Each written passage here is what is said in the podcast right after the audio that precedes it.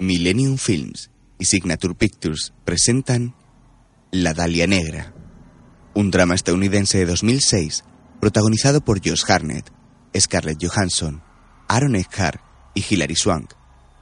Escrita por Josh Friedman, basada en la novela de James Ellroy, dirigida por Brian De Palma. Un joven de pelo castaño vestido con una bata de boxeador y los puños cubiertos con vendas está sentado en la camilla de un vestuario completamente ensimismado. A su lado, un hombre le cubre la otra mano.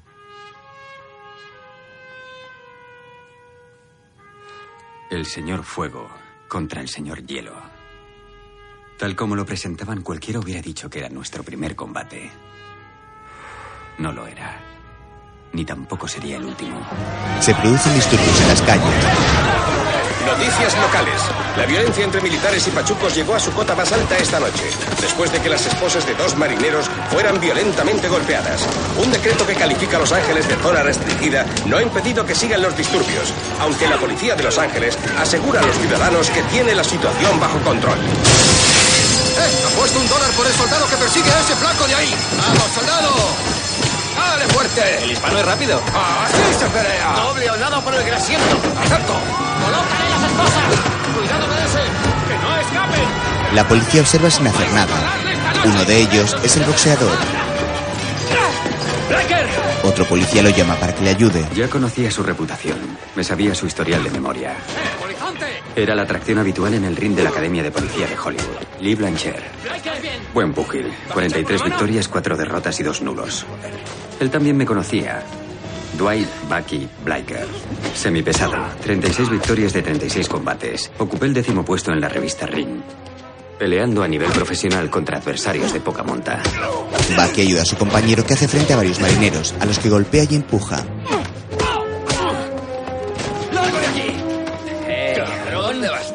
Era nuestro primer año en la comisaría central y nunca habíamos cruzado ni una palabra. Les hemos dado una buena lección a esos marineros. ¿Quién es amigo? ¿Mi amigo? ¿Mi amigo? ¿Agente Bliker? Te presento al señor Tomás Dos Santos. ¿Has venido hasta aquí solo para trincar a un carterista de poca monta? Oh, he venido por lo mismo que tú, para que no hubiera muertos. Por casualidad había esos marinos pegando a este desgraciado. Te encerraremos por la mañana. Es de locos. Esta noche será imposible. Oh, ¿a qué viene eso? ¿Es una caricia? Tienes un buen gancho de izquierda. Las viejas costumbres. Sí. Mi nena te vio pelear un par de veces en el Olympic. Dijo que eras bueno y que podías llegar lejos. Bucky se enciende un cigarrillo. Era un pez gordo en una pecera. Nunca estuve entre los destacados como tú. Bueno, mis primeras peleas fueron contra púgiles de segunda. Mi entrenador los elegía a dedo. Por suerte sobreviví. El ayudante del fiscal es judío y le entusiasma el boxeo. Y me ha prometido darme un combate a la primera ocasión. En la comisaría... La brigada criminal convertía a un poli en alguien importante. Sus agentes perseguían a auténticos criminales, no a borrachos y prostitutas. Bliker! ¡Bliker! ¡Quieren verte arriba! ¡En el despacho del fiscal! La mayoría de fiscales eran judíos. Lo decidían todo, los traslados y los ascensos. El agente Bliker. Aunque en esa época nada de eso me importaba. Señores, el agente Bliker. Bucky, el jefe Ted Green. Es un placer, agente. Y el ayudante del fiscal, Ellis Loew. Hola. El fiscal le da un papel. Léalo en voz alta, Dwight. Ha salido en el Sunday Times. Antes de la guerra, Los Ángeles tenía dos grandes promesas del boxeo.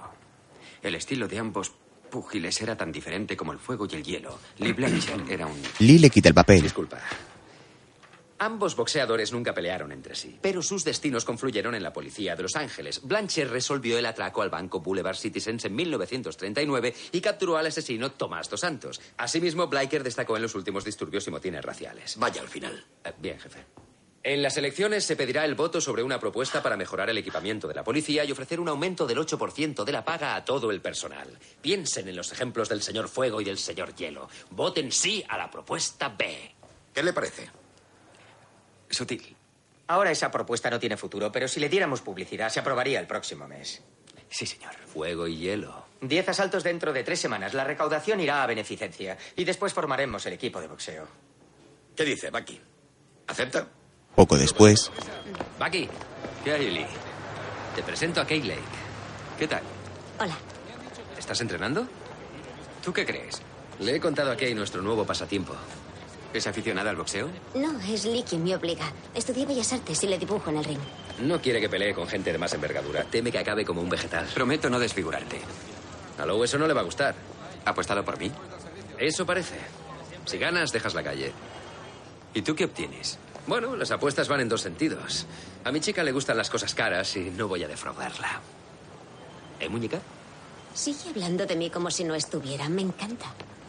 ¿Qué opina de este asunto? Civilmente, espero una crítica al departamento de policía por montar esta farsa. Personalmente, espero que Lee gane. Y estéticamente, espero que los dos estéis bien sin camisa. Más tarde, un anciano de pelo blanco dispara balines a las palomas desde la ventana de un motel. Bucky observa desde su coche aparcado en un callejón cómo algunas caen muertas.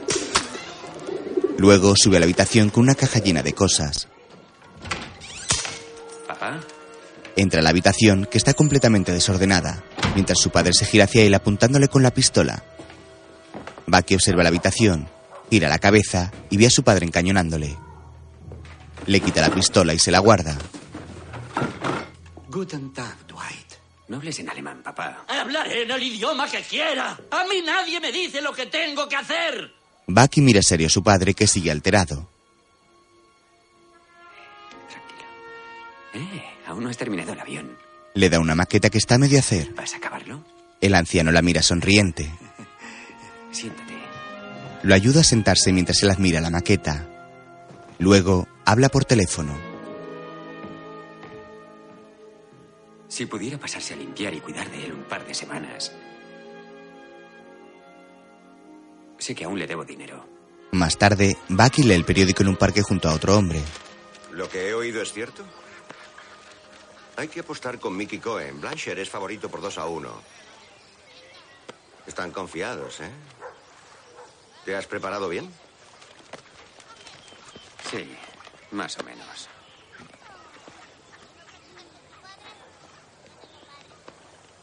No voy a apostar por mí.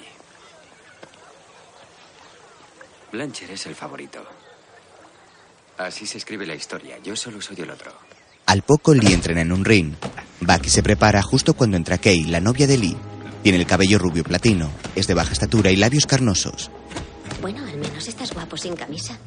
Lee se apoya en las cuerdas y le manda un beso. ¿Y tu cuaderno de dibujo? Dibujar no es lo mío. Acabé licenciándome en historia.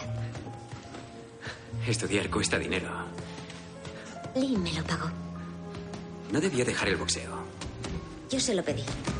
Además, ser policía le da un sentido del orden. ¿Tienes novia, Dwight? Me reservo para Rita Hayworth.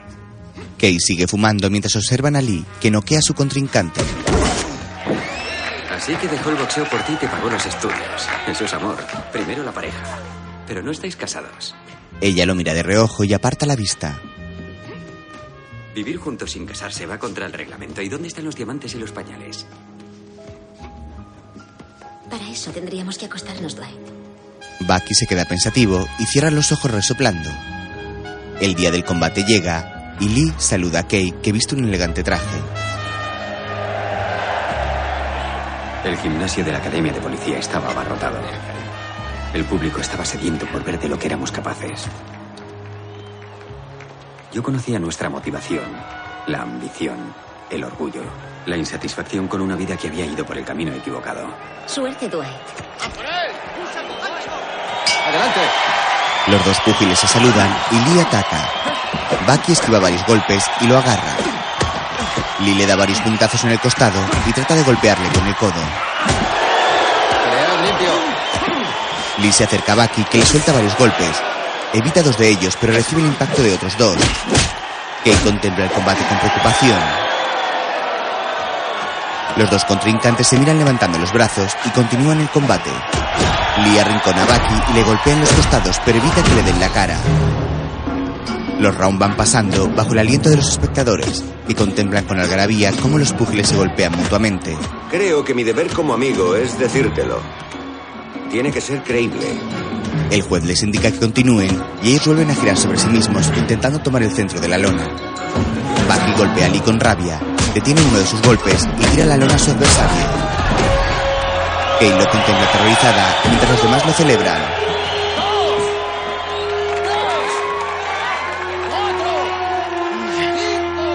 Bucky mira al hombre con el que estaba en el parque. He perdido muchas cosas en la vida, pero jamás un combate por dinero. Lee se levanta con ganas y va hacia su rincón para que le curen las heridas. Bucky se sienta en el suyo. Vierten agua en la boca de Lee, que mira enrabietado a su compañero.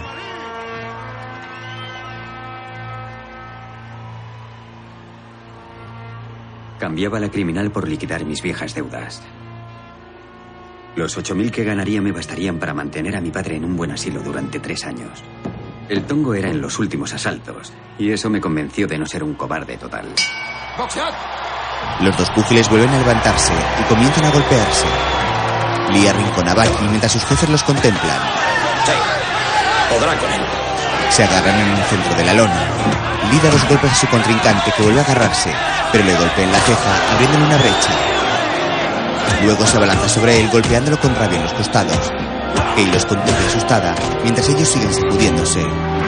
Lee toma la iniciativa y lleva contra las cuerdas a Bucky, que intenta defenderse, pero es arrinconado y golpeado con inusitada furia. Lee lanza un izquierdazo al mentón de Bucky. Su protector de dientes se le ha despedido y el público se levanta. Se gira y recibe otro puñetazo en la barbilla que hace saltar algún diente y cae noqueado al suelo. Lee corre por el cuadrilátero con los brazos en alto, sabiéndose ganador. El público aplaude mientras Bucky queda sin incisivos.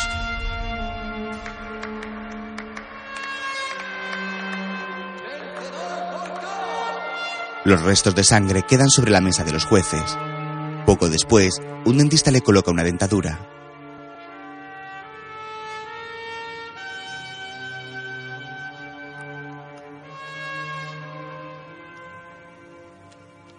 ¿Sonría?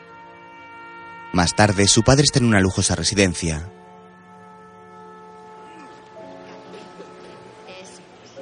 Cuidado, con cuidado. Muy bien. Se está bien aquí, ¿verdad, papá? ¿Qué dices? Acaricia a su padre, que lo mira con tristeza. La enfermera se lo lleva mientras él se queda algo preocupado por su estado. Poco después, él mismo se quita los puntos de la herida de la ceja ante un espejo. Alguien grita desde la calle.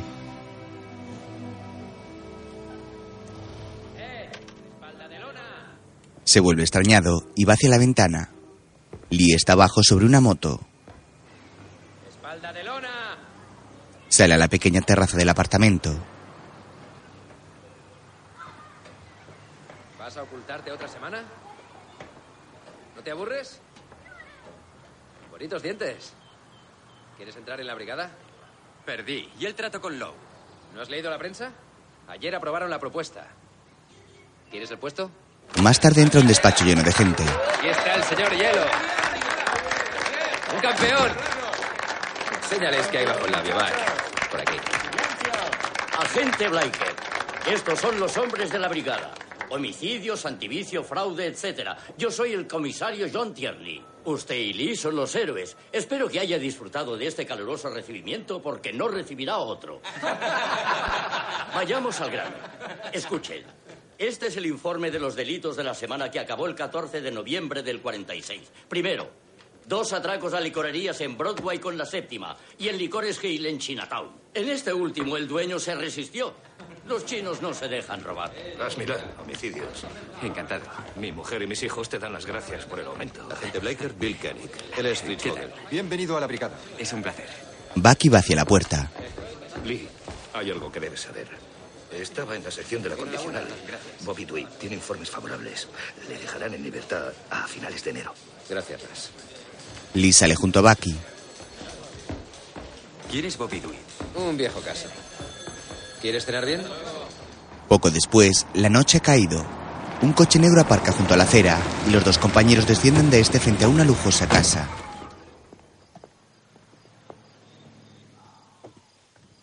No menciones a Dwyer. Disgustarías a Kay. Claro. Entran en la casa y Bucky se queda alucinado al verla. Bonita chaza. Gracias al boxeo. Hola, Dwight. Me alegro de que estés aquí. tu primer día. Seguro que te han dado palmaditas en la espalda. Conozco a sus chicos. Kay se acerca a saludarlo. Vaya bonita sonrisa. Bucky parece sentirse algo incómodo. Luego ríen mientras cenan.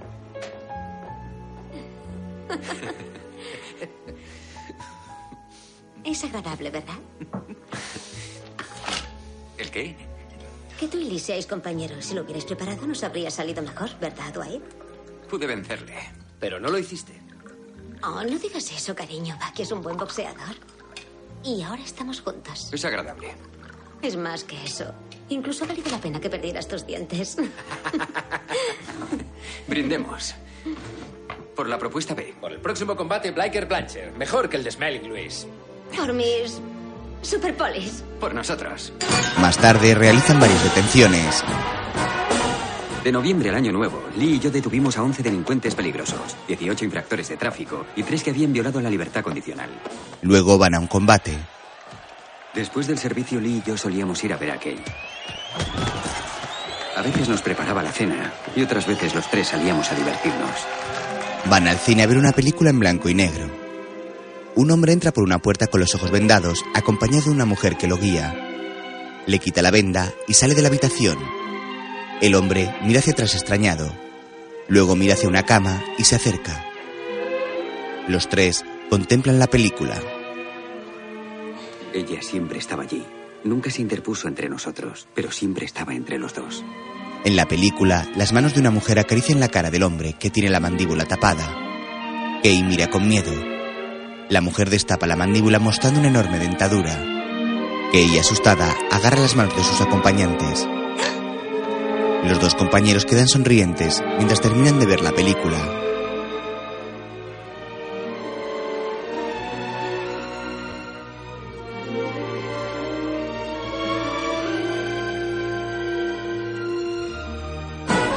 Llega el fin de año.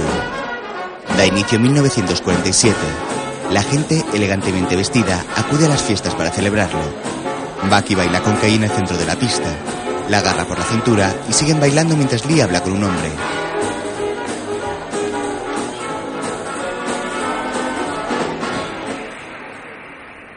Para celebrar la entrada del año nuevo fuimos a un club, propiedad de Morrie Friedman, un amigo de Mickey Cohen que a veces informaba a Lee sobre el tráfico de drogas.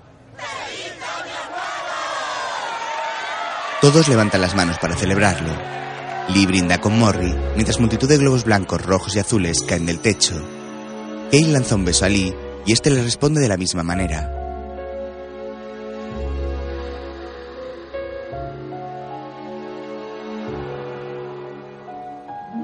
Fue la mejor época de mi vida. Bucky y Kay se miran sonrientes y se besan en los labios. Mira hacia Lee disculpándose mientras este sonríe. Continúan bailando y divirtiéndose. Poco a poco, el gesto de Lee va tornándose en uno más serio, mientras los observa y bebe un trago de champán.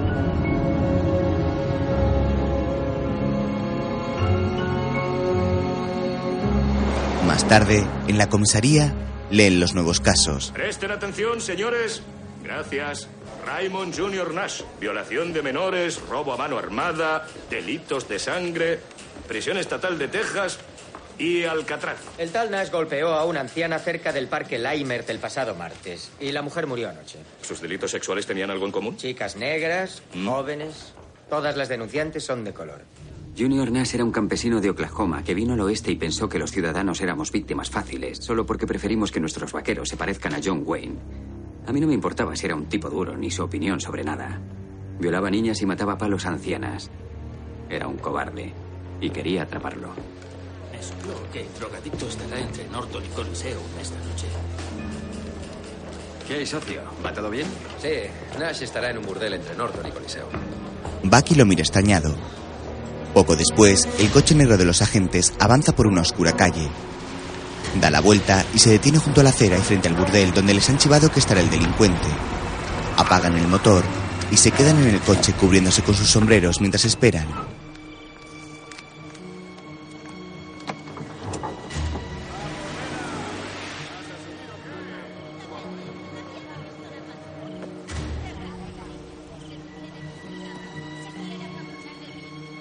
Amanece sobre el burdel.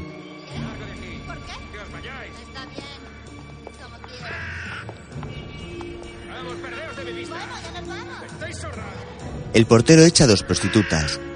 Sobre el tejado del edificio descansan varios cuervos. En la parte trasera de este hay un gran parque. Una mujer sale corriendo de él.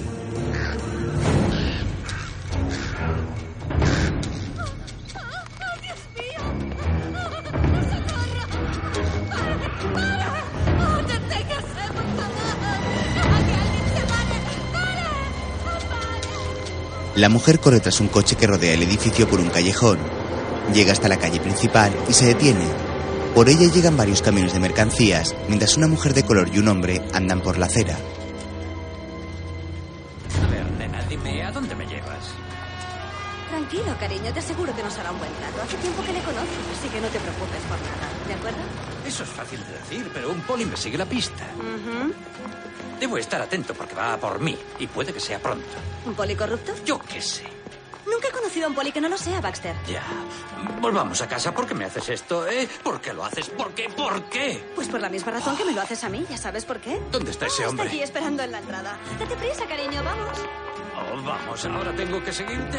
Muévete. Oh, espero que sea la última vez porque ya estoy bastante aquí. Despierta. Lee lo ve pasar ante él. La pareja se detiene en la puerta del burdel y habla con el portero. Bucky, cuidado, agáchate. Yo estaba medio dormido, pero Lee estaba muy atento. Presintió que algo iba a pasar. Me salvó la vida. Baxter está tirado en el suelo y el portero dispara contra ellos. Lee responde. Bucky sale del coche y persigue al portero que huye por la acera. Este tira la pistola por encima de un muro, mientras Lee sigue disparando hacia el interior del burdel. La mujer cae muerta. Bucky corre tras el portero, que está gordo y es más lento. El policía lo alcanza y se lanza sobre él. ¡Joder, quítame las manos de encima! ¡Yo no he hecho nada! ¿Ah, no? ¿Quién ha empezado el tiroteo? Desde el burdel siguen disparando hacia Lee, que abre la puerta del coche y se resguarda tras ella. ¡Que te den por el culo! Bucky le da un puñetazo. Lee va hacia el burdel mientras le disparan desde una ventana. Responde decidido. Bucky esposa al portero a un coche.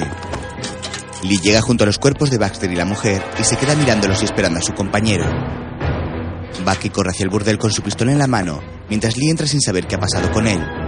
Bucky llega hasta la puerta y se resguarda.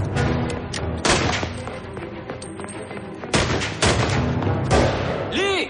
Mira hacia adentro y se coloca al otro lado. ¡Lee! Al ver que no contesta, entra. Poco después, todo acabado, y la policía hace fotos de los cadáveres. Lee está en la puerta fumando. Bueno, esto ya está. Gracias por su tiempo. Ha sido una buena intervención. Blanchard conocía a ese hombre, supongo. Le detuvo una vez. En ocasiones le daba información a Lee. Se llamaba Baxter Fitch. Esta zona es peligrosa. Ahí tenemos otro espectáculo. Lee fuma con el gesto descompuesto al ver muerto a su informante. Bucky entra en una habitación y mira por la ventana hacia el campo trasero, donde varios coches de policía se detienen en el lugar donde la mujer salió corriendo. Numerosos agentes bajan de los coches y van hacia el campo, que ya está delimitado por una línea de seguridad. Con calma, muchachos. Por favor, no pisoteéis el terreno, puede haber huellas. Tened cuidado. Acordonad la zona. Bien, escuchad. Los periodistas no deben ver el cuerpo. Los fotógrafos acaben con sus fotografías y que el equipo forense cubra el cuerpo en cuanto hayan acabado. Hemos acotado un perímetro a 2 metros. Si lo cruza un periodista, detenedle. Señores, antes de que esto se nos vaya de las manos, dejaré claras algunas cosas. La publicidad atrae confesiones y estas atraen a locos, embusteros y pistas falsas, así que ocultaremos algunas cosas, como lo del corte de oreja a oreja y el destripamiento. Guarden esa información y no se lo digan a nadie, ni a sus esposas, ni a sus novias, ni a otros agentes. Y me refiero a... Blaker, ¿qué diablos haces tú aquí? ¿Dónde está Blanchard? Está aquí.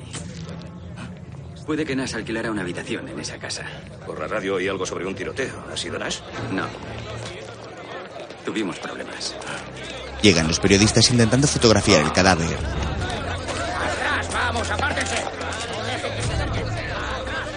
Bucky se agacha junto a Lee, que toma notas junto al cuerpo. Raymond Nash, ¿recuerdas? Tenemos que comprobar ese burdel. Nash no hizo esto. No. Pero mató a una mujer a golpes, por eso es el principal sospechoso. Un cuervo llega junto al cuerpo. ¡Fuera! Está bien. Quiero que todo el mundo se ponga a trabajar. Más tarde llegan a casa de Lee, donde Kay lo recibe con un abrazo. Bucky se queda afuera mientras ellos entran. ¿Qué ha pasado? Ahora no quiero hablar de eso. Lee, Baxter Fitch estaba allí por casualidad. ¿Qué ha pasado? Bucky lee un periódico que llevaba Lee. ¿Ah? Ya lo sabes. Te conozco, Lee. Te conozco. Lee sale y se aleja de la casa. Lee. Conocí a uno de esos hombres. ¿Fue cosa de ellos o de vosotros? Me salvó la vida.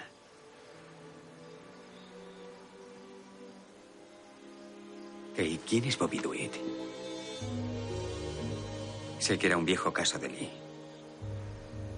Pero él no habla de ello y le soltarán en una semana. ¿Sabéis quién es? Kay asiente sin apartar la vista de la gente.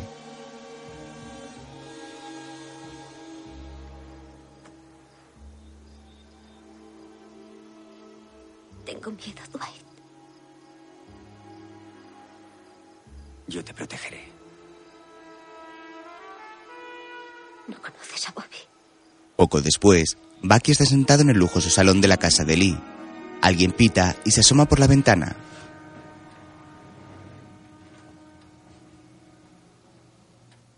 Luego va hacia las escaleras y mira hacia arriba.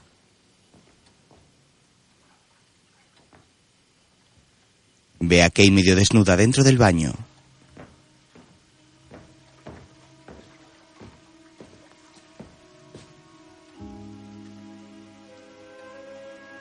Ella se vuelve y también lo mira. El agente se queda observándola fijamente mientras ella prepara un baño. Se fija en la parte baja de su espalda, donde tiene marcadas dos letras: B, D.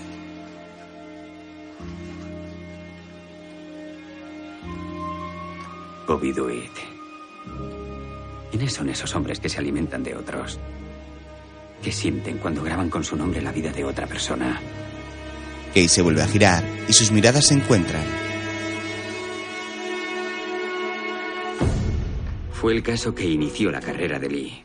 Nunca habló sobre eso y yo nunca le pregunté. Uno de los informadores de Lee le dio la pista de Bobby Dwyer, un macarra de poca monta con un historial interminable. Él fue el cerebro de la operación. Dwyer no abrió la boca en todo el juicio. Nunca entregó la pasta, incluso tras el testimonio condenatorio de algunas de sus chicas, incluyendo a una tal Catherine Lake, originaria de Sioux Falls, en Dakota del Sur, y que quería enderezar su vida. Dwyer fue condenado a 10 años en San Quintín. Lee se quedó con Kay. O quizá fuera al revés. Lee fuma en un callejón lleno de policías mientras inspeccionan otro cuerpo. Bucky se acerca a él. Deberíamos estar buscando a Nash. Esto es prioritario. Prioritario para homicidios, no para nosotros. Una buena chica blanca es asesinada. Debemos demostrar a los votantes que hicieron bien al aprobar la propuesta. No podemos perdernos esto. Quizá la chica no fuera tan buena. Quizá esa anciana que mató a Nash era la abuela de alguien. Quizá deberíamos dejar que el FBI se encargue antes de que Nash mate a otra persona. ¿Algún quizá más? Sí, quizá nos conocen demasiado. ¿Contigo o sin ti? Ya lo sabes. Más tarde. Por eso hemos creado una unidad especial formada por agentes muy preparados, incluyendo al inspector Russell Miller, nuestro señor Fuego, y su compañero, el señor Hielo. Por favor, señor Loew, ¿puede asegurarnos que encontrarán al asesino antes de que vuelva a matar? Les garantizo que muy pronto atraparemos al asesino. Bajan unas escaleras. ¿Nos has apartado del caso? Tranquilo, va, que en mi informe puse que Nash había abandonado nuestra jurisdicción. ¿Eso hiciste? ¿Te has vuelto loco? La orden de busca y captura sigue vigente. Lo de la chica es prioritario. Dame solo otra semana para investigar su muerte. ¿Qué te preocupa? Que Nash escape. Al poco, en la sala forense. Hecho el examen patológico, diré que es una mujer de raza blanca de unos 25 años. El cadáver se presenta en dos mitades, seccionado a la altura del ombligo, y le han rajado la boca de oreja a oreja. No tiene signos visibles de hematomas en el cuello. Abrasiones rectangulares en los extremos de los huesos esfenoides. Ah, y Una herida punzante aquí, como ven, en la palma de la mano derecha. Sí. La inspección superior de la cavidad abdominal revela que no hay flujo sanguíneo. Le extrajeron el estómago, el bazo, el hígado y los intestinos. ¿Se puede fumar, doctor? A ella le da igual. La parte inferior del cadáver revela la extracción de todos sus órganos. Le partieron las rodillas. Preguntas. ¿Usted qué deduce? Pues ni la violaron ni estaba embarazada. En cuanto a cuál fue la causa de la muerte, es la herida recibida en la boca o la mataron con algo parecido a un bate de béisbol. ¿Y lo de sus órganos? Se los extirparon después de la muerte. Una vez desangrado el cuerpo, lo lavaron, probablemente en una bañera. ¿Saben cómo se llamaba? Elizabeth Ann Short. Nacida el 29 de julio de 1924 en Medford, Massachusetts. La detuvieron en el 43 en Santa Bárbara por conducir ebria. No tenía antecedentes. Sus padres están divorciados y viven en Los Ángeles. El padre ha vendido las fotos de la chica al Herald. Si sospechan de mí, les advierto que tengo coartada. A pesar de no verla mucho, yo la quería. Soy el inspector Bliker, señor Short, y él es el inspector Blanchard. Quisiéramos darle nuestro pésame por la pérdida de su hija. Sí, ya sé quiénes son. Ninguno habría superado un solo asalto contra Jim Jeffries. Betty decidía su vida y pagaba las consecuencias. ¿Quieren oír mi coartada? Sí, se le ve ansioso por contarla. No me moví de la cafetería. Estuve 27 horas en la cocina. 27 horas y las últimas 17 eran extras. Pregúntenle a mis clientes. Ellos son la coartada más firme que jamás hayan encontrado en su carrera. ¿Cuándo vio a su hija por última vez? Betty llegó aquí en el 43, cargada de ilusiones. Le daba 3 comidas diarias y 5 pavos por tener la casa limpia. ¿Vivía con usted? La eché de casa en julio. Se fue a Santa Bárbara. Me mandó una postal a las 2 semanas. Un soldado le había dado una buena paliza. Fue lo último que supe de ella. ¡Marchando 3 perritos calientes! No te des esos aires de mandona. ¿Ese soldado era su novio, señor Short? ¿Novio? Todos eran sus novios, siempre que vistieran uniforme. Betty creía más en la cantidad que en la calidad. ¿Llama fulana a su propia hija? Tengo 5 hijas. Que una sea una manzana podrida no está tan mal. Puede que esta vez sí tuviera novio. Puede. ¿Sabe su nombre, señor Short? Tom, Dick, Harry, ¿qué más da? Bucky lo mira extrañado mientras Lee bebe un trago al final de la barra. Me dijo que buscaba trabajo en el cine, pero... lo único que hacía era pasear por Hollywood Boulevard con esos trajes negros. ¿Cómo no la iban a matar haciendo eso, eh? ¿No creen? Salen de la cafetería donde trabaja el padre de la víctima. Acaba de acusar a todos los componentes de las Fuerzas Armadas como sospechosos. ¿Quién redacta el informe? Esta noche vigilaré el burdel. Puede que el asesino regrese a la escena del crimen. Hazme un favor, ve a ver a Kay. ¿Quieres? Sí, claro.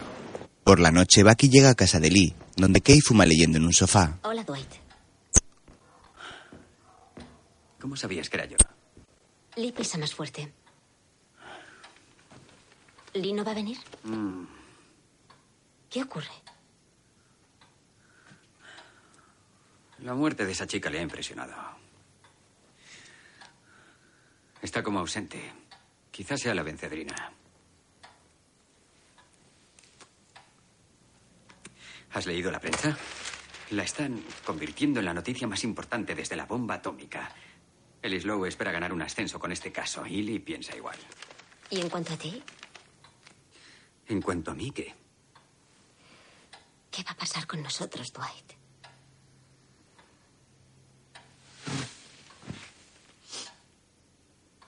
Los tres somos... No, a ti y a mí. Solo a nosotros. Bucky se queda mirándola fijamente. Ella le sostiene la mirada sin pestañear.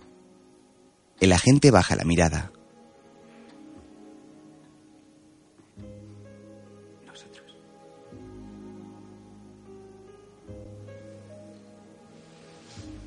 Hey.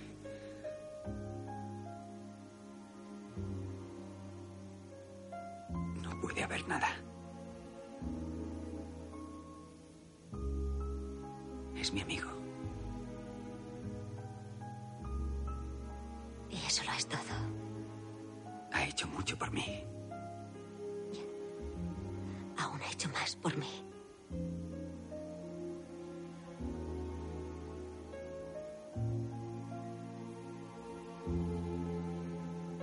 comida en la nevera. Buenas noches. Kay se va a su habitación mientras el agente se queda pensativo. Luego está en la cocina y escucha a Kay preparando un baño. Deja lo que está haciendo y va hacia las escaleras.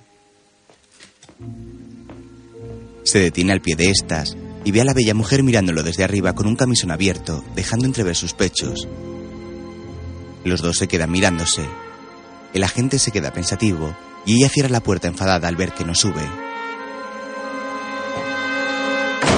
Más tarde, en la comisaría, leen algunos periódicos. Hay que darle las gracias a Bemo Minster del Examiner. Bebo ha retratado a Betty con vestido negro, como la actriz de una película de Alan Ladd, La Dalia Azul. Ahora nos lloverán las confesiones. Estupendo. Sí, en cuanto te descuidas, Hollywood te jode. Johnson, ¿puedes dejarnos un momento? ¿Qué quieres hacer? Volver a la calle. Ni hablar. Eres listo, Bliker. Te necesito aquí. Estas son las direcciones de algunas amistades de Betty. Ve a la comisaría de la universidad y recoja con Nick Fritzsch. Está enfermo, ¿eh? Llámame Russ. Anda, lárgate. Poco después llega ante un edificio con un pequeño torreón en lo alto. ¿Cómo quiere enfocarlo, sargento? Fritz es quien suele hablar. ¿Usamos la puerta? Déjeme hablar con ella. Una mujer vestida de egipcia lo recibe.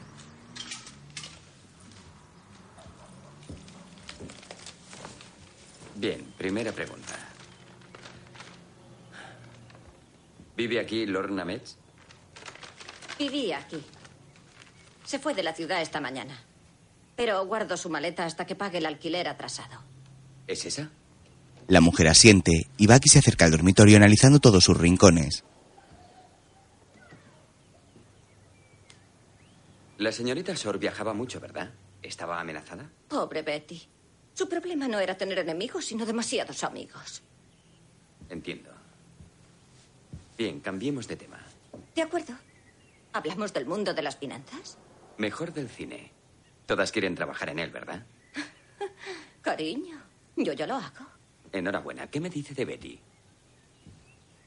Puede que una vez, o puede que nunca. Las navidades pasadas alardeó de que tenía una gran oportunidad.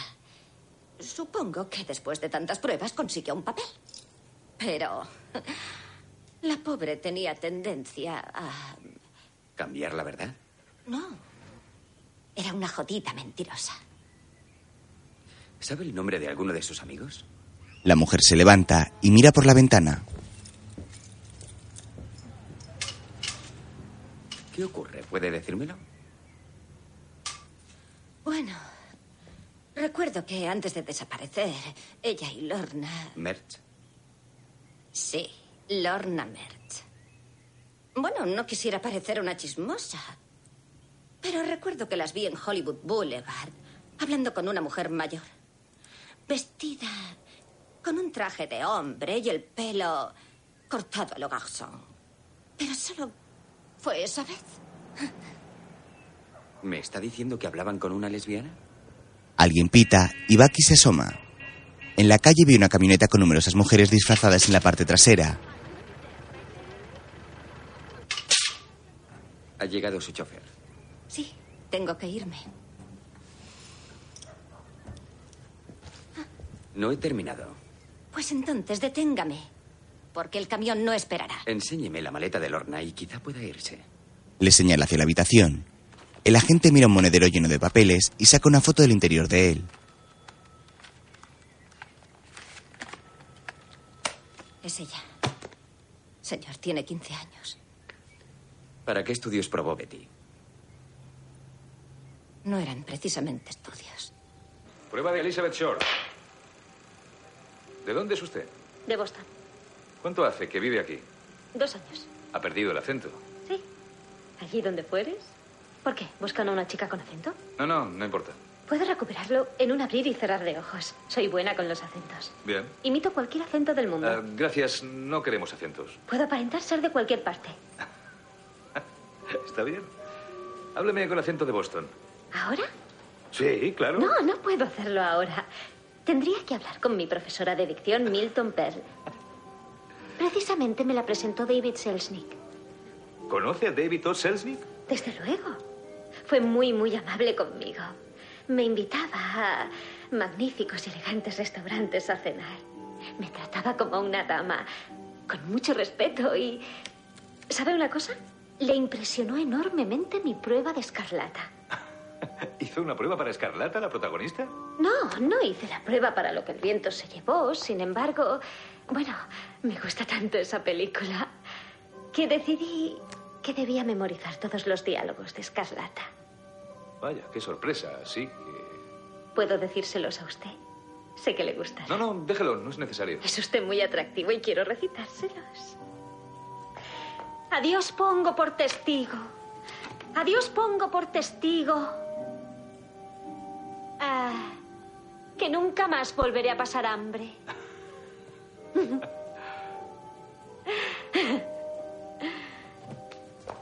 Aunque tenga que mentir o engañar o robar, jamás volveré a pasar hambre. Luego ven numerosas fotos. La odiaba y quería que todo el mundo lo supiera. Lee, tienes que comer algo así. ¡Quita esto de la mesa, maldita sea! Dwight, tienes que hacer algo. Lleva así desde anoche. Voy a dar un paseo, yo me encargo. No es un asesinato sin premeditación. Sabía lo que hacía a cada paso que daba.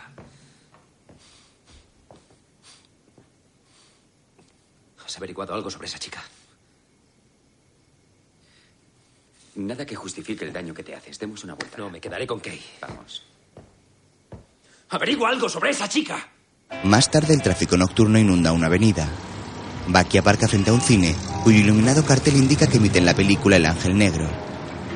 El agente baja del coche, se coloca su sombrero y entra en un bar de lesbianas. La camarera lleva el pelo cortado a lo garzón.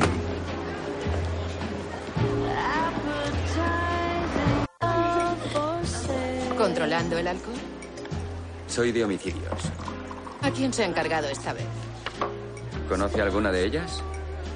¿La Dalia era chica de Alterna? No lo sé, dígamelo usted.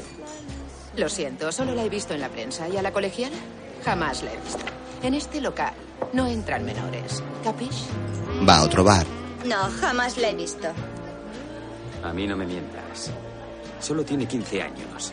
O hablas claro o te acusaré por ocultación de pruebas y te pasarás 5 años sirviendo matarratas a marimachos en la cárcel. La he visto 2 veces, hará 1 o 2 meses. Conseguía beber a costa de las chicas, aunque le gustaban los hombres, estoy segura. Pero la Dalia nunca vino. Bucky se aleja pensativo de la barra y se detiene mirando hacia la planta de abajo, donde numerosas mujeres bailan en las escaleras mientras otra, con aspecto andrógino, canta vestida de chaqueta y sombrero de copa. Let the poets pipe of love. Childish way. I know every type of love better far than they. If you want the thrill. Bucky baja y pregunta por las mesas. Buenas noches, señoras. Perdone. ¿Han visto a esta joven? ¿Seguro? No. ¿Y usted dice? Everything but true. ¿Y esta otra? Bucky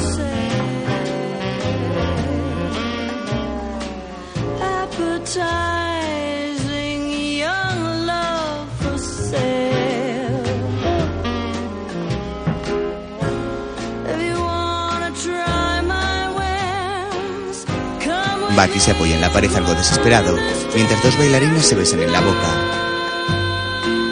El agente gira la cabeza y ve a una joven morena vestida provocativamente y fumando un cigarro con boquilla mientras observa el espectáculo.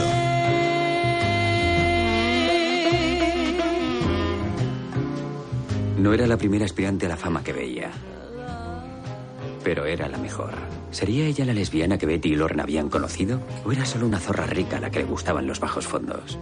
La joven sale del local por la puerta trasera. Bucky va tras ella, pero la mujer se sube a un coche y se va. El agente se fija en la matrícula y la apunta. Poco después, llega a casa de Lee y aparca delante. Kay sale enfadada y tira una carpeta.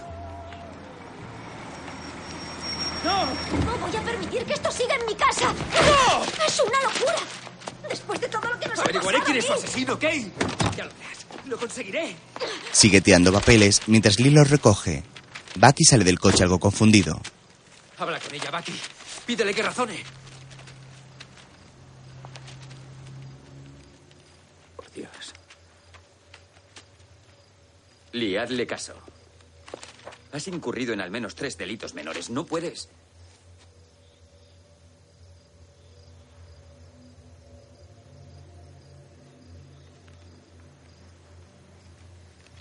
Le prometí que investigaríamos el caso una semana más. Puedes ser un cobarde, ¿lo sabías?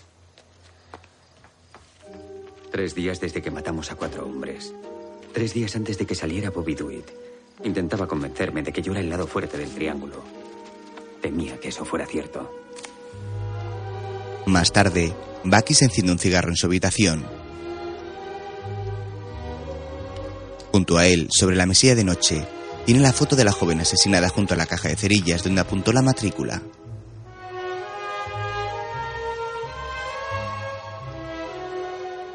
El agente lee el periódico mientras fuma. Más tarde, en un aparcamiento, ve a la joven que salió del bar. ¿Visitando los bajos fondos, señorita Linscott? No voy a negarlo. Papaito vuelve a espiarme, ¿eh? Vamos, hija. No deberías ir a divertirte a esos clubs de mala muerte. Soy policía. Vaya, eso es nuevo. Homicidios. ¿Conoció a Elizabeth Short y Lorna Mertz? Sé que los conocía, así que no me engañe. O irá a comisaría con la consiguiente publicidad. Linscott sube al coche. El agente se sienta a su lado.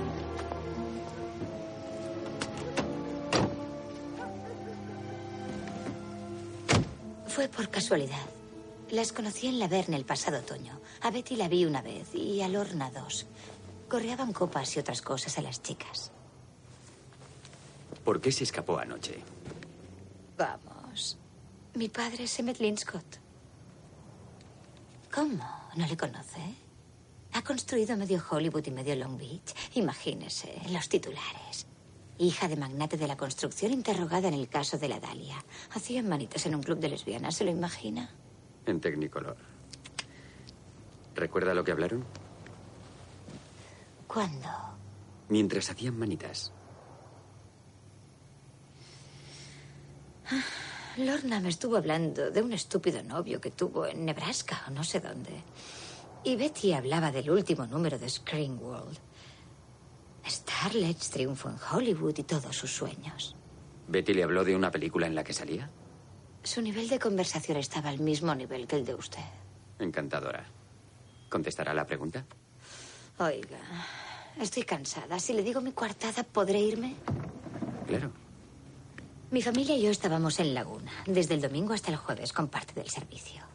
Si quiere comprobarlo, llame a papá, pero por favor, sea discreto. Bucky lo apunta en su libreta.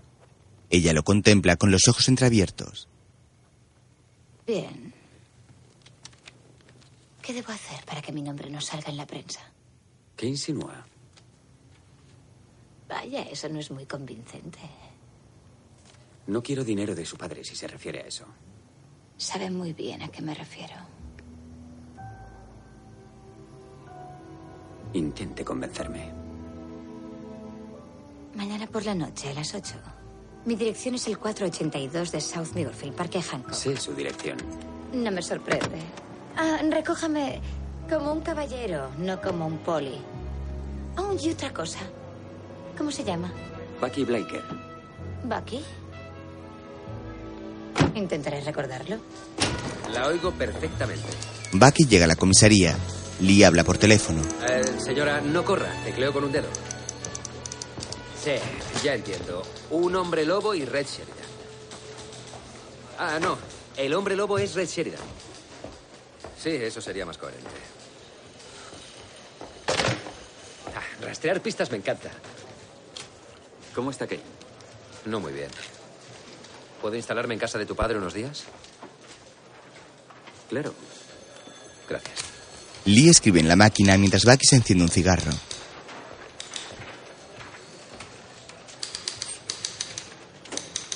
Dwight sale mañana. Quizá debería hablar con él. Blanchard, homicidios. Lee. Lee le pide unas cerillas mientras habla por teléfono. Se las pasa y ve lo que hay escrito en ella.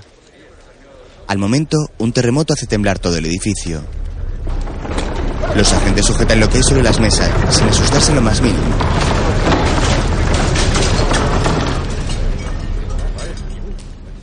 Bien, muchachos, no ha sido nada, volved todos al trabajo. Sí, un terremoto, lo he notado. Por la noche, Bucky llega en su coche ante una enorme mansión. Se detiene ante esta, frente a la que hay un jardín con una gran fuente.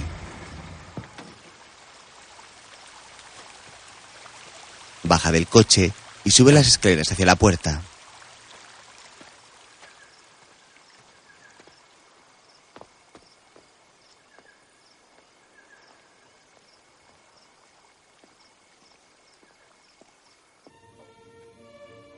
Llega ante esta y llama al timbre mientras mira al interior, donde hay un gran ramo de flores sobre una mesa. Tira la colilla del cigarro y la pisa con el pie, mientras Linscott aparece con una larga falda negra y un jersey rojo. Abre la puerta y sale cerrando tras ella. Escuche, no sabía que era boxeador. Papá le conoce y quiere que se quede a cenar. Le dije que nos conocimos en la exposición de la librería Stanley Rose y tiene que preguntar por mi cortada, sea sutil. La joven entra y Bucky le sigue. Se fija en un perro disecado con un periódico en la boca. ¿Quién es este? Balto. El periódico es Los Angeles Times, del 1 de agosto de 1926. Balto entraba con el periódico cuando papá se enteró de que había ganado su primer millón. Quiso inmortalizar ese momento, así que le disparó. Entremos. La sigue. Mamá, papá, os presento a mi amigo Bucky. Bucky te presenta a mi madre Ramona Cathcart Linscott. Encantada de conocerla. Mi padre Emmett Linscott. Hola, es un placer, señor. Y mi hermana, Martha McCombin Linscott. Hola. Le vi boxear contra Mondo Sánchez. Le dio usted una buena paliza. Si hubiera seguido sería campeón. Gracias. ¿Le apetece una copa? Sí. Yo se la serviré. Bien, cariño. Mondo era un buen boxeador. ¿Qué habrá sido de él? Murió por una sobredosis. Oh, una lástima. Deshonró a su familia. Y hablando de familias, cariño, hija, decidle algo a nuestro invitado. Las dos se levantan. La madre tiene un gesto algo triste. Madeleine, habla muy bien de usted. Papá, ¿podemos cenar? Bucky y yo queríamos ir al teatro a las 9:30. Claro, cariño. Al poco están sentados en un lujoso comedor mientras les sirven. Sírvase. Aquí solemos tomar comida casera. La refinada cría de generados. ¿Puedo hacerle una caricatura al señor Bliker? La que le haga será un poco cruel. Maddie es mi niña bonita, pero Marta es el genio de la familia. ¿De dónde proviene Bliker? ¿Holanda? Alemania. Oh, un gran pueblo el alemán. Hitler era un poco excesivo, pero ya verá cómo algún día lamentaremos no haber unido nuestras fuerzas con él para luchar contra los comunistas. ¿Sabe? Maté a muchos de sus compatriotas en la guerra. Señor Bliker, ¿ha visto a Balto en el vestíbulo? Sí, muy realista. Un viejo amigo lo disecó. Luchamos juntos durante la guerra. Georgie Tilden quería trabajar en el cine. ¿Cuándo llegó a este país? En 1920. Hollywood era un prado para vacas, pero el cine mudo vivió un gran momento. Georgie trabajó como iluminador y yo construí casas. Georgie me presentó a Mack Sennett. Le ayudé a construir la urbanización que está debajo de ese horrible cartel. Se refiere al de Hollywoodland. Me encantaban los polis de la Keystone. Y a mí. El viejo Mack sabía cómo exprimir el dinero. Tenía figurantes trabajando clandestinamente como obreros y viceversa.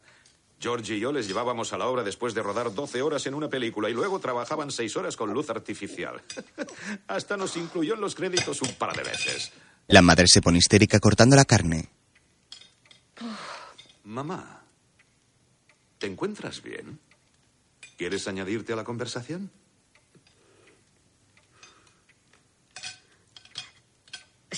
Sabía, señor Bliker, que Ramona Boulevard se llama así por mí. No lo sabía. Cuando Emmett se casó conmigo, por el dinero de mi padre, Le prometió a mi familia que usaría toda su influencia en el ayuntamiento para ponerle mi nombre a una calle. Pero solo consiguió una manzana en un callejón sin salida, en un barrio de mala muerte, en Lincoln Heights. ¿Conoce usted ese barrio, señor Bliker? Crecí allí.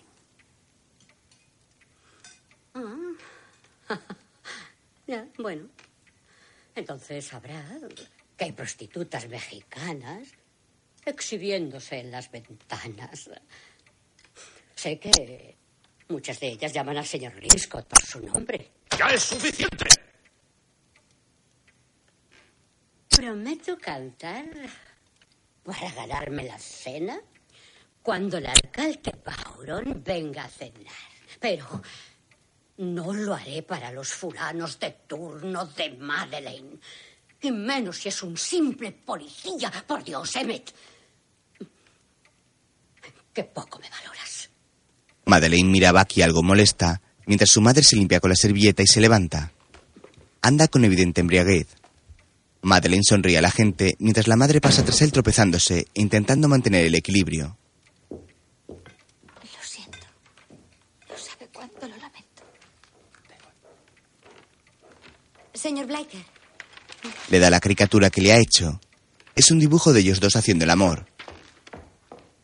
La mira y la pone boca abajo. Madeleine le sonríe mientras su padre lo mira serio.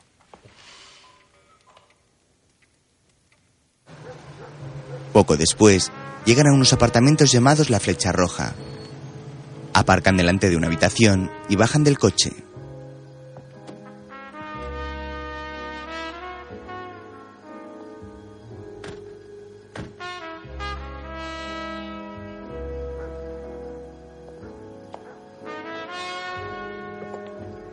Madeleine saca unas llaves y abre la puerta. Bucky entra tras ella y se queda mirándola fijamente.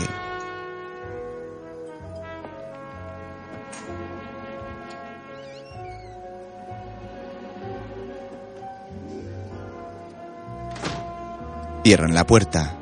Él se quita el sombrero y se acerca lentamente. Ella le pasa la mano por su nuca y se besan. Madeleine le va quitando la chaqueta, mientras él va besando su cuello. La deja caer al suelo, le quita los tirantes y se deja besar por todo el cuerpo, mientras lo abraza con fuerza. Luego, él le quita la ropa sin dejar de besarla.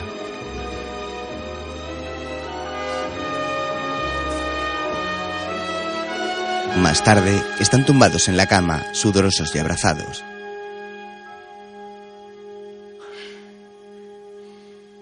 ¿Has conseguido no salir en la prensa? ¿Hasta la boda?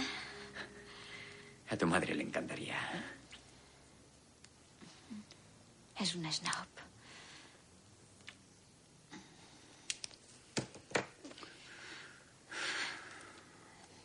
Se toma todas las pastillas que le recetan.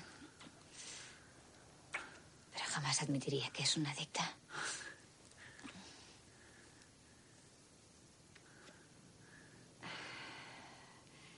¿Quieres saber un secreto? Claro. Papá compró vigas de madera y viejos decorados a Mack Sennett para construir casas con ellos. Fue así como se enriqueció. Tiene edificios con riesgo de incendio por toda la ciudad.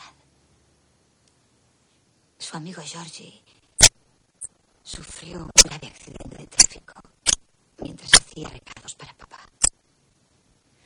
Ahora recibe las migajas.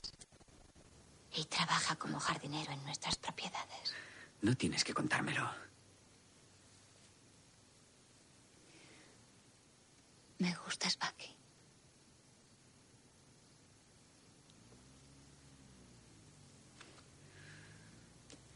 Bucky.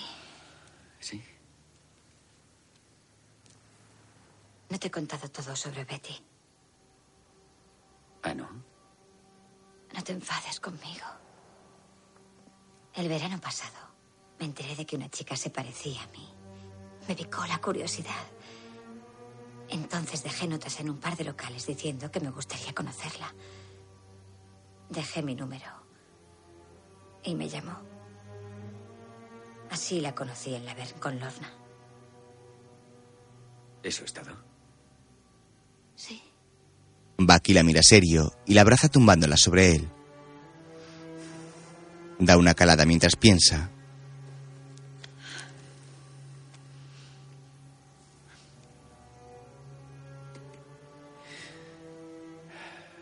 Dime una cosa. ¿Por qué querías conocer a Betty Short? Quería ser una mujer sin tabús. Y por cómo la gente describía a Betty. Era como si ella hubiera nacido así. No me dejes, Richard. Dime qué te importo, dime... señorita Short, hay una pausa después de importo. ¿Conoce usted bien nuestro idioma? Lo estoy intentando. Está bien. Vuelva a intentarlo. Y recuerde, al principio, le está suplicando, suplicando. Él la va a abandonar, le está suplicando. Así que vamos, inténtelo antes de que se acabe la película. Vamos. Bucky mira la película del casting, donde la joven asesinada suelta su abrigo, se arrodilla y gatea por el suelo. Richard. No me dejes. Por favor, dime que te importo. Dime que te parezco hermosa. Señorita... ¿Qué quieres? Señorita Short. Busco el personaje. Esta es una escena muy triste. ¿Seré capaz de transmitir la tristeza?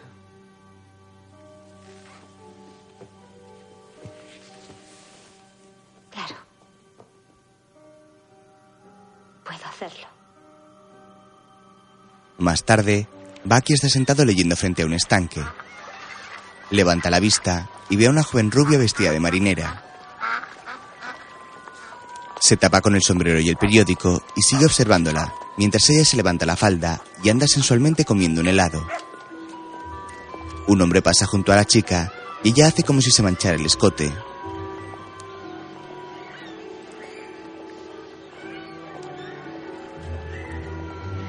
El policía la reconoce y se levanta rápidamente. La joven lo ve y comienza a alejarse. Sale corriendo. ¡Señorita! Bucky va tras ella entre la gente del parque, que se aparta asustada. Intenta agarrarla pero lo evita y va hacia otro lado. El agente la atrapa y la agarra fuertemente.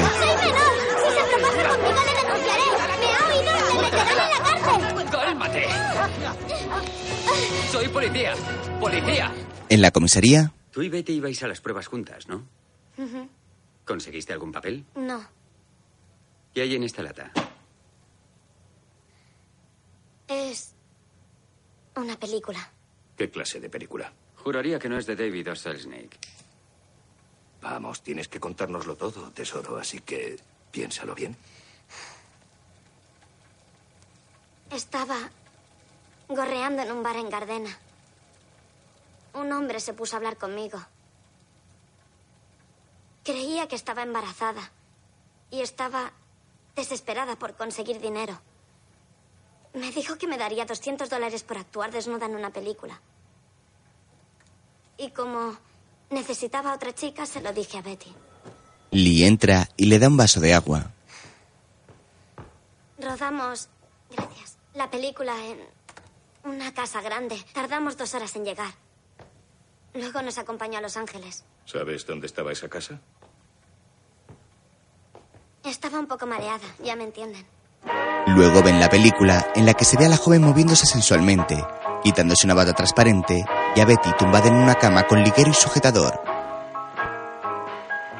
Esta se pasa las manos por sus pechos levantando las piernas. Los agentes observan la película con atención. Las dos mujeres se miran y se acercan en ropa interior. Se abrazan y se besan mientras la cámara se acerca a ellas.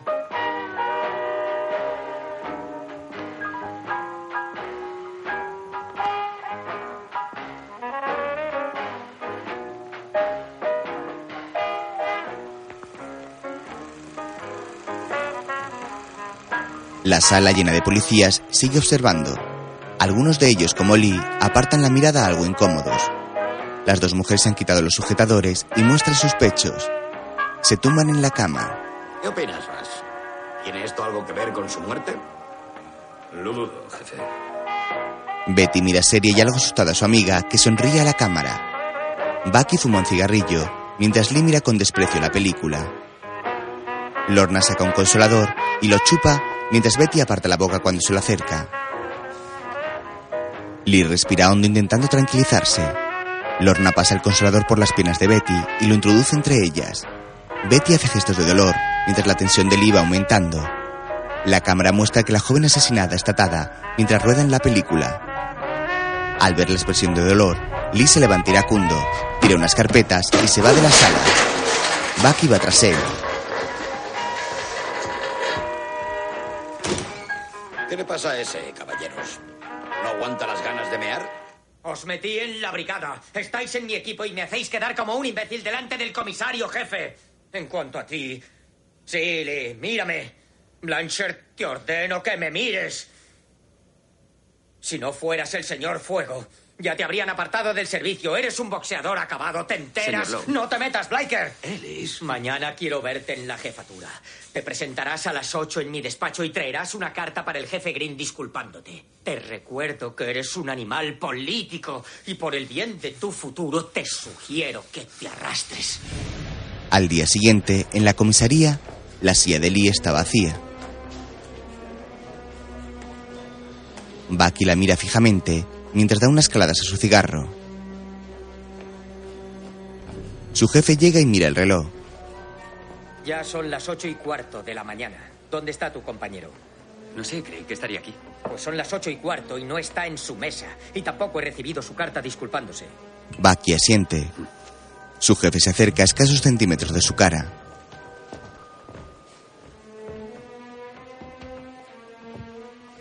Bliker, desaparece de aquí. Intenta ser un buen policía. Atención central, unidad 571. Informe de la acción, código 4. 2 muertos. Sospechoso muerto. Raymond Junior Nash. Orden de búsqueda número 5609. Repito, código 4. La lluvia cae en una oscura noche. Bucky llega hasta el lugar del crimen, atestado ya de curiosos. Baja del coche y se coloca una gabardina. El cuerpo está junto a un puesto callejero de una calle del barrio chino. El agente se acerca a este y se queda observándolo detenidamente. Otro policía saca lo que lleva en los bolsillos.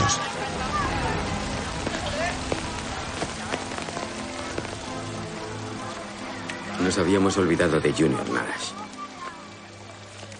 Y allí estaba muerto después de un atraco. Era un asesino y yo había tenido razón desde el principio. Le habíamos dejado escapar y habían muerto inocentes. Entra a la tienda atracada y ve el cuerpo de una niña que yace muerta en el suelo. Luego llega a la comisaría.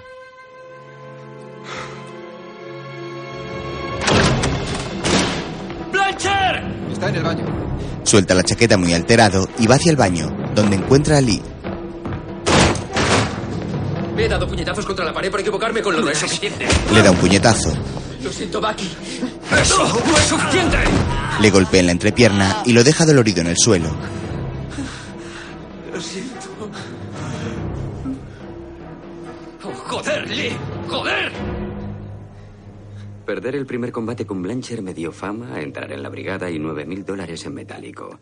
Ganarle esta vez me dio una luxación de muñeca, los nudillos doloridos y el resto del día libre. ¿Qué te ocurre? Quiero verte sonreír. Madeleine está tumbada junto a él. Ayer detuve a Lorna Mertz. Llevaba una película pornográfica. Ella y Betty en plan lésbico. Fue muy desagradable. ¿Te habló de mí? No.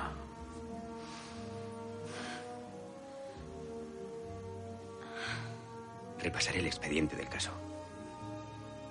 No hay referencia a esas notas que dejaste con tu número. Madeleine le acaricia el pecho.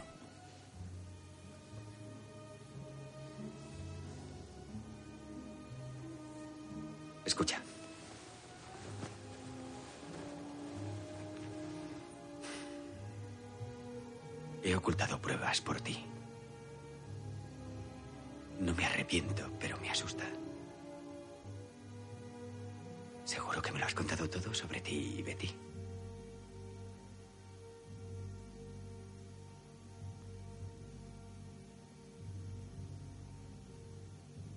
Betty y yo hicimos el amor una sola vez el verano pasado.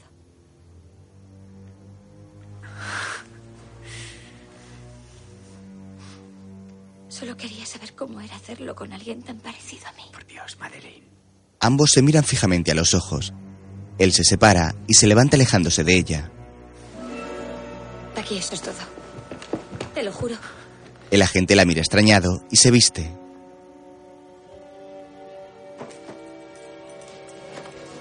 Bucky, por favor, quédate. Maldita furcia. Quédate, Bucky, quédate. Kay lee el periódico. El caso Dalia. Más confesiones y cartas. Bobby Dwyer sale de la cárcel. La joven escucha llegar un coche y se enciende un cigarro, visiblemente nerviosa. Bucky entra por la puerta.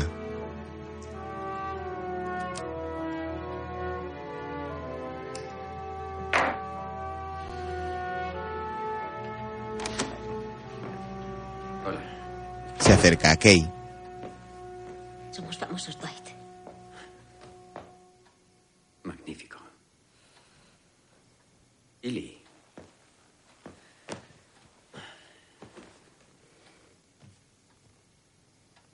Bobby Dwyer ya estará en Los Ángeles. Le decía que estaría a salvo. Y lo estarás. Cálmate. Se toman de las manos. Tenía una hermana. ¿Qué? Lee tenía una hermana. La mataron cuando Lee tenía 15 años y nunca atraparon al asesino.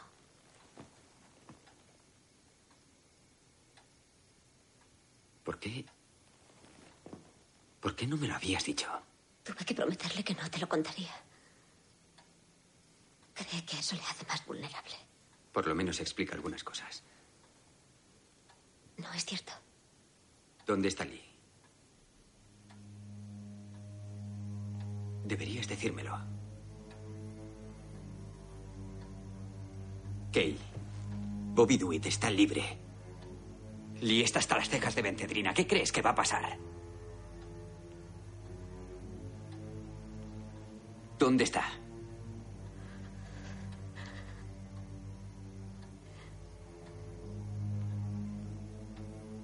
Morrie Friedman llamó ahora un par de horas. ¿El que nos invitó en Nochevieja? Bobby prepara un alijo de drogas en un edificio propiedad de Friedman, el Olympic, creo. ¿Cuándo?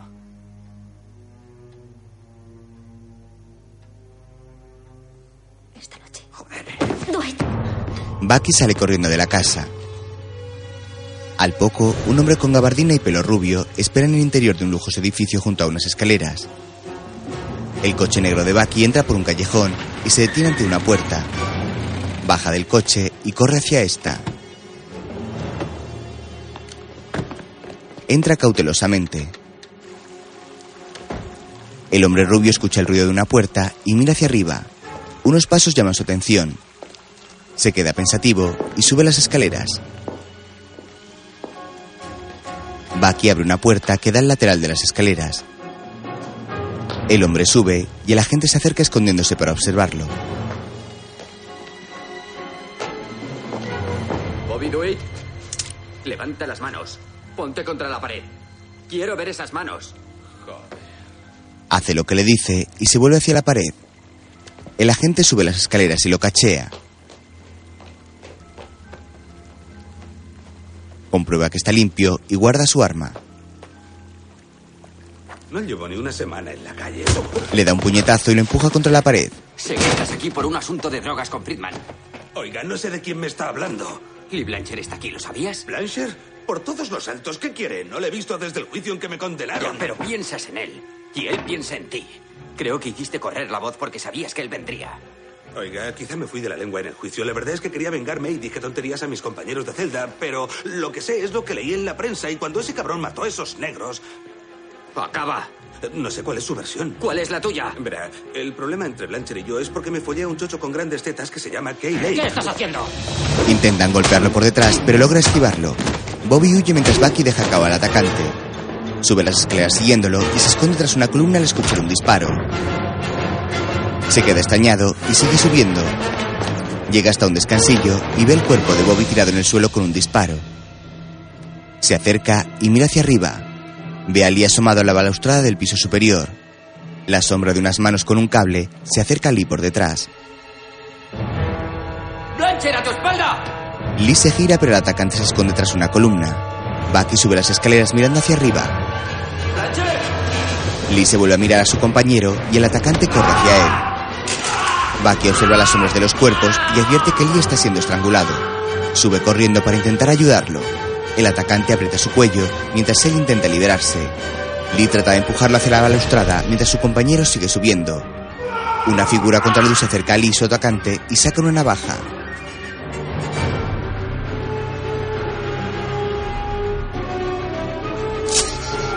Lleva un sombrero y tiene una estilizada silueta. Bucky sigue subiendo al tiempo que la figura se va acercando y Lee agarra a su atacante intentando liberarse. El agente ve llegar a la figura que muestra la navaja y le corta el cuello.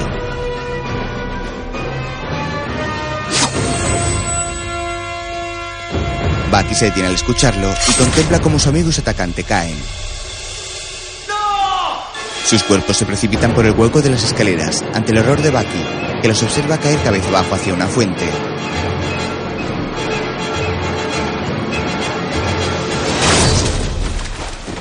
Chocan contra el suelo de la fuente golpeándose con violencia. El agua se torna de color rojizo. Bucky contempla consternado el inerte cuerpo de su compañero. Alguien llega por detrás y le golpea en la cabeza dejándolo inconsciente. Al rato está sentado en una silla con la cabeza dolorida mientras le ayudan a recuperarse. Lo siento, agente Bliker. Mis hombres tenían instrucciones de no correr riesgos. ¿Y usted iba armado? El que intentaba estrangular a Lee está destrozado. Iría a Conduit para ayudarle. No lleva identificación y su cara es una masa deforme. Entiende por qué debemos actuar así, ¿verdad? El edificio es suyo. Ah. Lo meten en la caldera. Vamos, traedle. Daos prisa. Llevan el cadáver de Lee. Gente. ¿Ve a su amigo? No se me ocurre otra solución. ¿Y a usted? Acérquese. Vamos. Vamos. Bucky se levanta completamente apenado y se acerca al cuerpo de su compañero, que también tiene la cabeza deformada. Se queda mirándolo fijamente.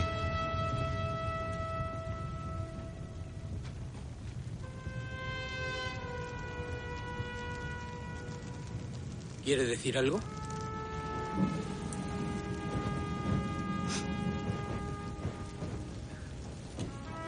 Fuego, hielo.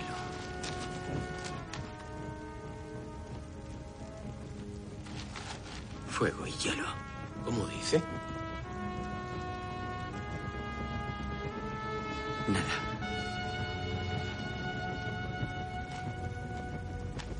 Hágalo rápido. Tira el hielo a la caldera y se va antes de que introduzcan el cuerpo. Poco después, sube las escaleras exteriores de la casa de Lee. Llega hasta la puerta y se queda pensativo antes de entrar.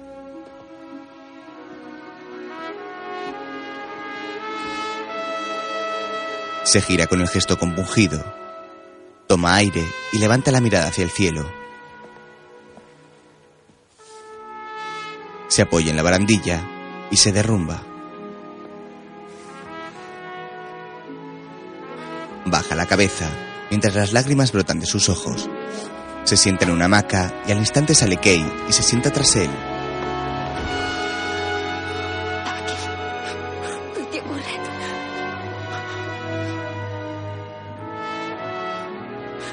ha pasado? ¿Qué ha pasado?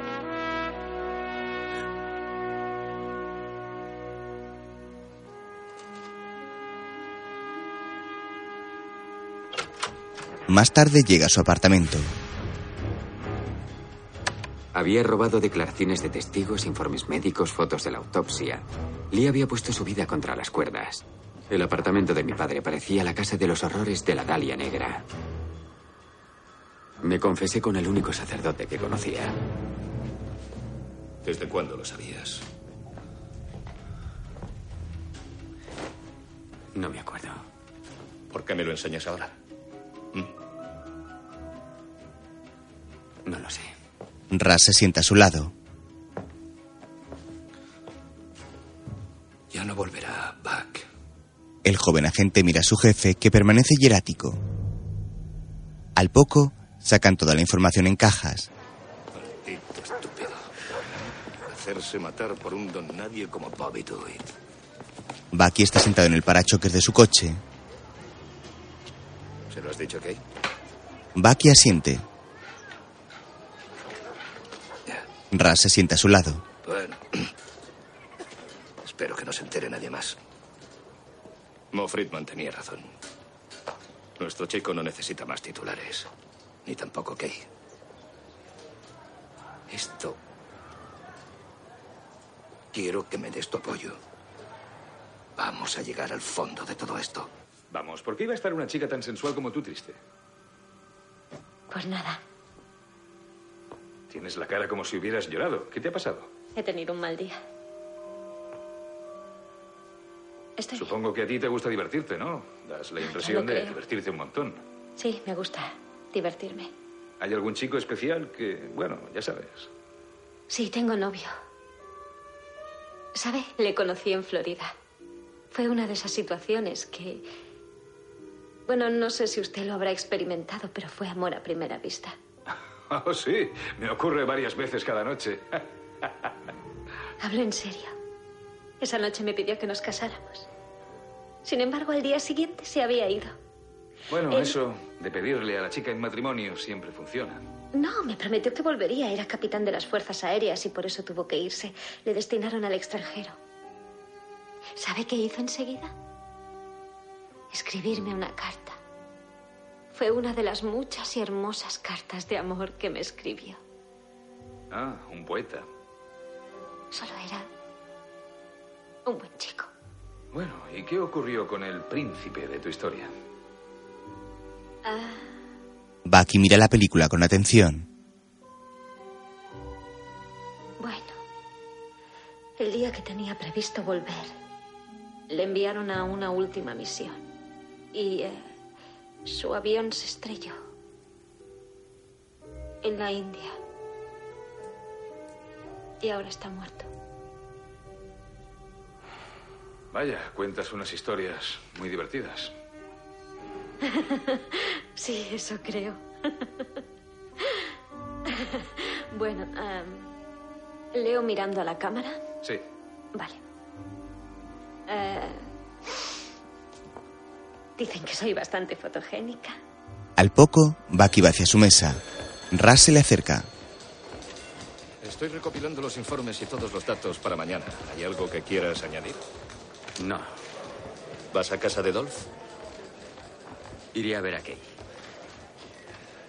El miércoles era la noche que nos preparaba la cena a Lee y a mí.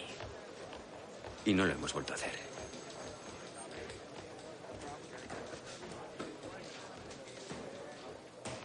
Vamos a intentarlo.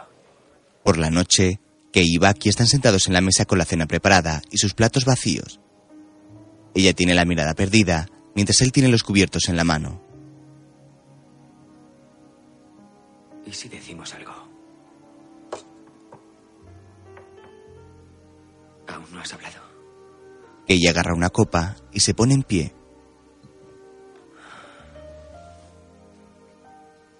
Por mi superpolis.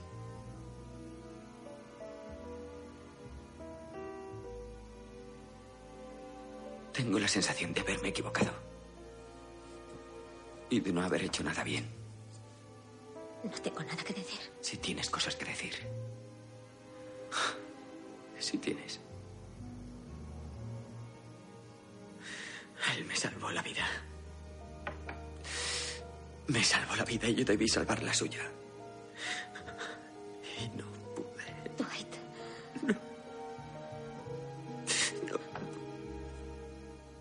No podía moverme. Me quedé quieto. No me moví. Nunca me muevo. Lo siento. Cuánto lo siento. Lo siento. Kay, lo siento.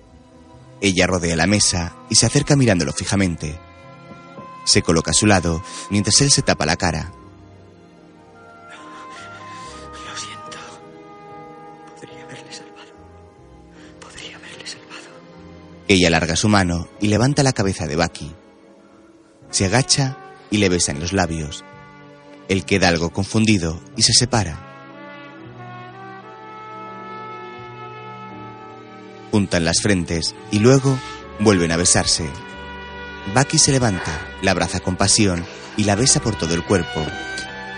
Ella lo empuja y continúan pegados a la pared. Bucky le abre el vestido rompiéndolo por la espalda. Ella se lo quita y continúan besándose con ímpetu. Van hacia la mesa. Bucky tira del mantel, lanzando todo al suelo, y se tumban en la mesa donde siguen amándose.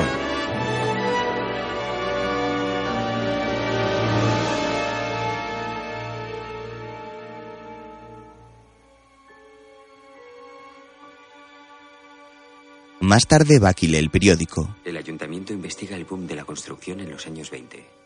Ella está a su lado besando la mano de la gente que tiene el brazo sobre su hombro. La suelta y ella le acaricia la cabeza.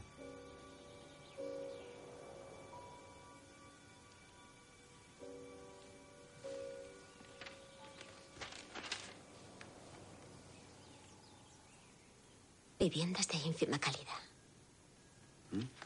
Por cierto, se han roto unos cuantos azulejos en el baño. ¿Podrías arreglarlo? Sí, claro. Se dan un beso. Luego está en el baño con una caja de herramientas dispuesto a arreglar los azulejos. Abre una portezuela bajo el baño y agarra el punzón y el martillo. Coloca el punzón sobre los azulejos y ve una mancha de sangre. La toca extrañado y golpea el punzón para levantar el azulejo.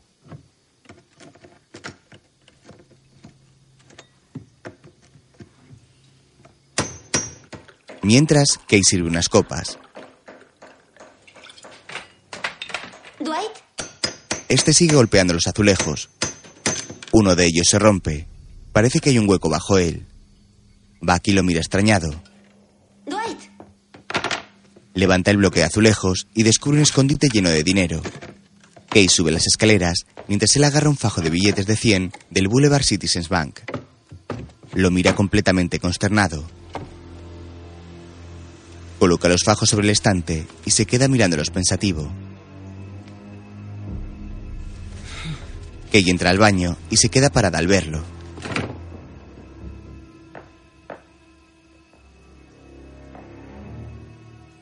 Siempre me pregunté dónde lo guardaba.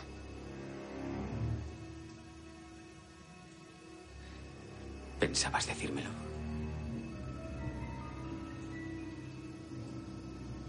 Sé que él había entregado todo su dinero a Ben Siegel. Quería comprar una casa. No sabía que hubiera sobrado nada. ¿Pensabas decírmelo? Algo se está quemando. Bucky corre tras Kay y la sigue hasta la cocina.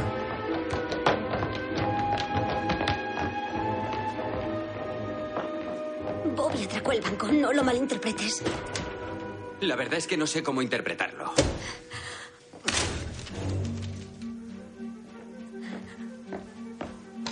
Todo iba de mal en peor con Bobby. Tenía que dejarle. Conocí a un hombre con el que Bobby me obligó a acostarme. Luego, para conseguir drogas, se hizo confidente de la policía. ¿Así conociste a Lee? Le conté lo que Bobby me hacía. Me marcó y me entregó a sus amigos. Le hablé del atraco al banco y dónde Bobby escondía el dinero. El año pasado, ese hombre... ¿El drogadicto? Sí. Lily había dado $1000 por presentarnos. Supo que Bobby iba a salir de la cárcel y amenazó con decirle que le habíamos robado. Si no le dábamos $10,000, no disponíamos de esa cantidad. ¿Qué podíamos hacer? Prométeme que le perdonarás por lo de DeWitt y por lo del banco. Por favor, a nosotros no nos afecta. ¿Cómo se llama ese hombre? Ya no importa. Kay, dime su nombre.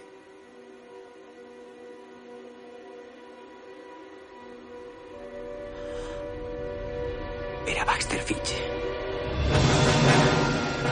Baxter Fitch y luego Dwight. Y los mató a ambos y se llevó el dinero del banco, convirtiéndome a mí en el único testigo. El punto débil del triángulo. Algunas cosas se te dan tan bien. Dwight, él te quería. Nos quería a los dos muchísimo. Esto no tenía nada que ver con nosotros, Dwight. ¡Nada! ¡No me dejes! Agarra sus cosas y se va. Luego conduce el coche bajo la lluvia.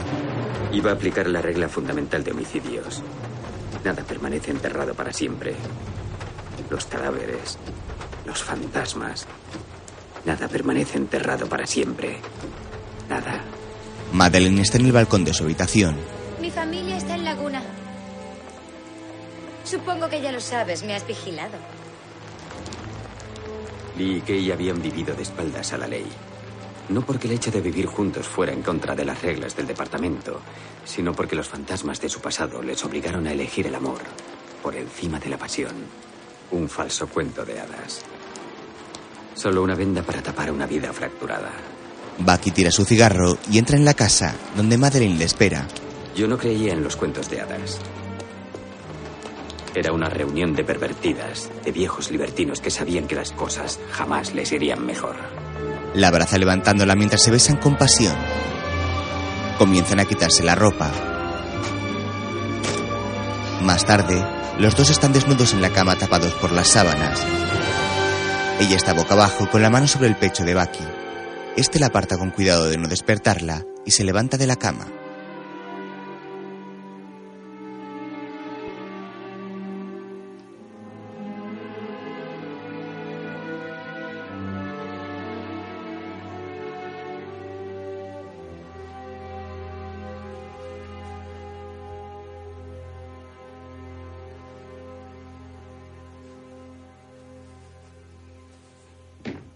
Se viste, va al salón y se coloca su camisa. Observa la lujosa habitación decorada con numerosas lámparas y cuyas paredes están recubiertas de madera. Se acerca hasta la chimenea, en cuyo estante superior hay una foto de los padres con otro hombre.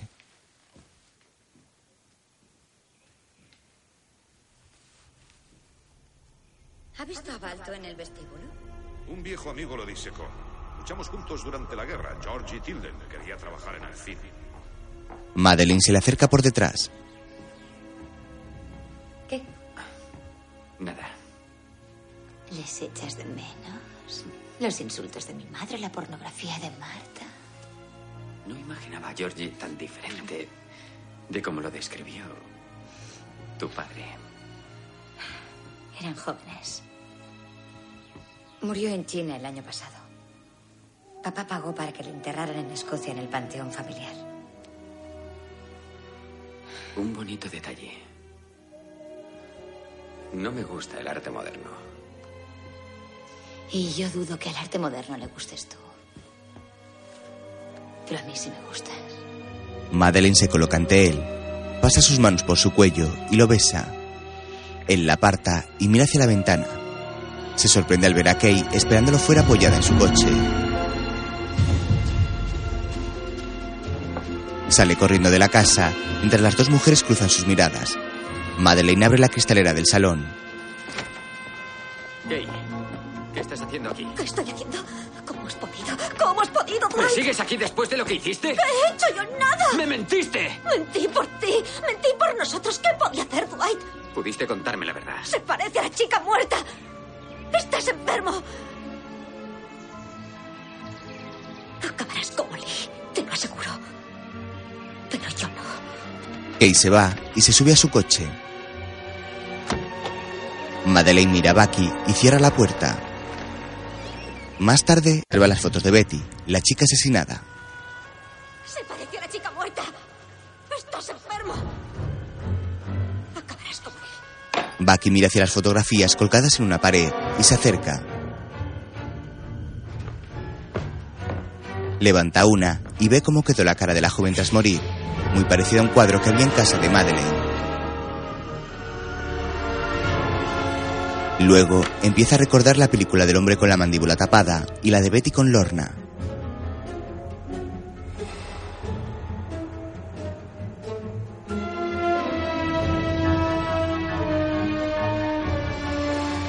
El decorado bastaba para unir a Linscott con la película pornográfica, pero no el asesinato. Para eso, tenía que dejar de preocuparme en quién mató a la Dalia y concentrarme en dónde. Georgie me presentó a Mack Sennett. Le ayudé a construir la urbanización que está debajo de ese horrible cartel. Se refiere al de Hollywoodland. Poco después, en una oscura noche, Bucky llega con su coche a la urbanización. Se detiene ante las casas a medio construir. Sale del coche y va hacia una alumbrándose con una linterna.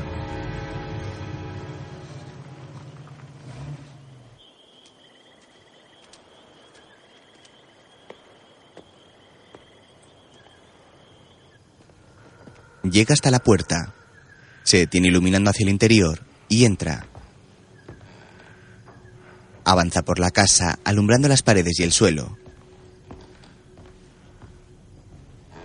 Da la vuelta y se para ante la puerta de una habitación, en cuyo interior reconoce el decorado que salía en la película.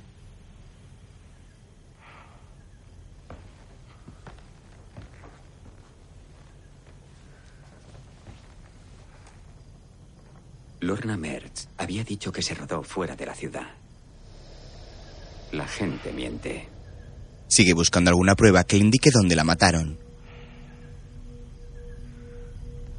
Mira por todo el decorado y se centra en los soportes donde ataron a Betty.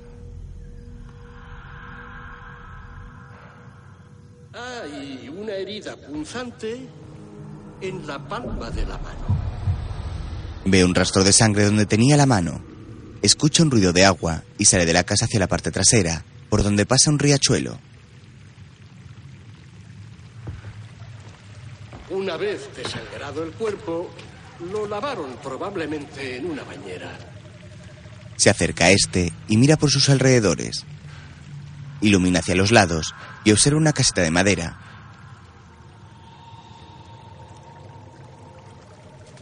Se acerca y comprueba que está cerrada con un candado. Busca algo para romperlo. Agarra una piedra y vuelve a la puerta. Suelta la linterna en el suelo, iluminando hacia arriba, y golpea el candado. Lo golpea otra vez y logra romperlo. Quita el enganche de las puertas. Agarra la linterna de nuevo y abre la puerta iluminando hacia su interior.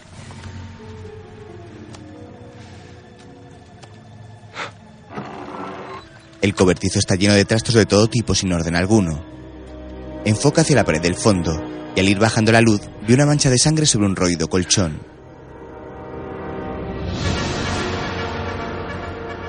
Entra y se acerca lentamente.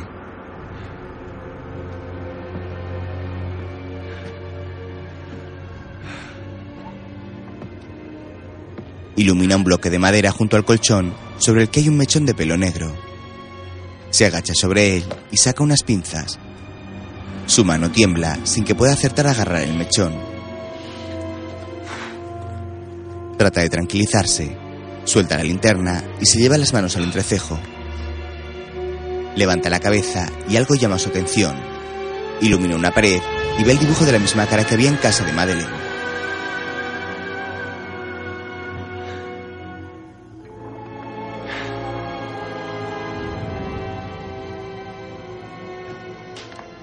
Más tarde, el agente fuerza una ventana y entra en casa de Madeleine. Pero yo no quiero ir a Europa. Uno de mis capataces ha dicho que las malditas tuberías están soltando gas.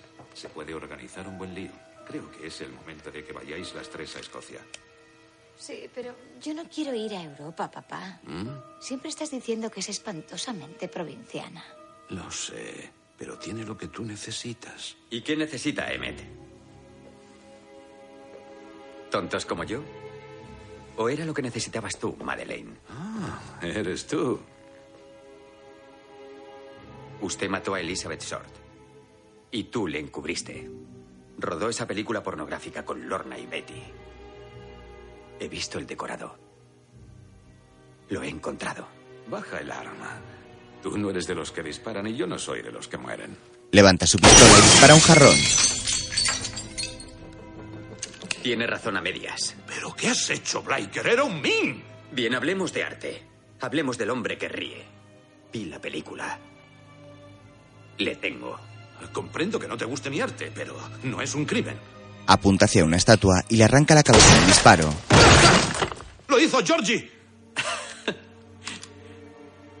Estupendo. Culpa al pobre jardinero muerto. No, Bucky, es cierto, créele.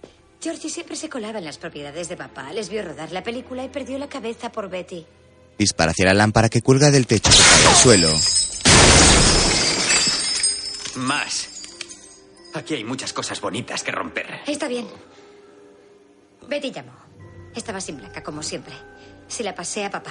Le ofreció dinero para verse con un amigo suyo. Debía saber que era un cabrón chiflado. Era un ser pasivo. Le gustaba acariciar seres muertos. Su padre era cirujano. ¿Lo sabías? Famoso en Escocia. ¿Cómo imaginar que perdería la cabeza? ¡Embustero! ¡Embustero! Ya le hiciste suficiente daño, Emmett. Ahora tienes que dejarle en paz. Le agradecería que dejara de disparar contra esas antigüedades. Los ricos no poseen las obras de arte para ellos. Las guardamos para las generaciones futuras. ¿Cómo dañó Emmett a Georgie? ¿Qué le hizo para que se volviera loco?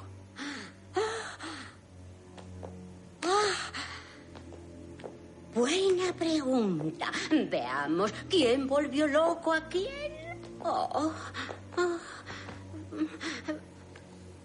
Fue Madeleine. Tenía 11 años. Y era igualita a Georgie. ¡No sigas! ¡Cállate de una vez, Emmett!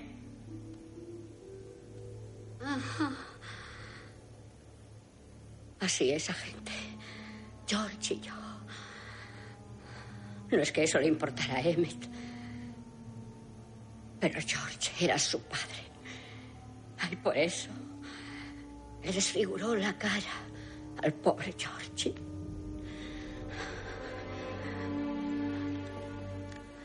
Cuando salió del hospital, le obsequié con el libro de Hugo.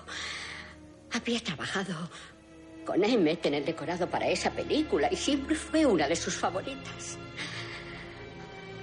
Así es, mi libro... Mi retrato. Mi Gwynplaine. Hábleme de Betty Short.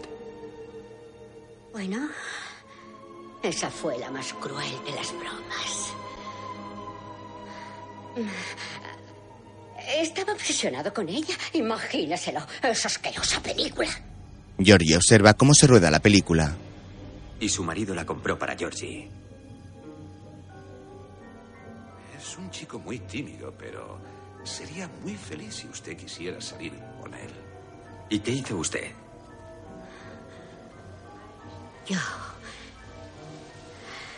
les esperé en Hollywoodland. Betty y Georgie están dentro de la caseta y ven llegar a Ramona Linscott. Betty sale corriendo, pero tropieza y Ramona la golpea con un palo de madera. Hace el gesto mientras lo recuerda. Georgie mete el cuerpo de la joven en la caseta.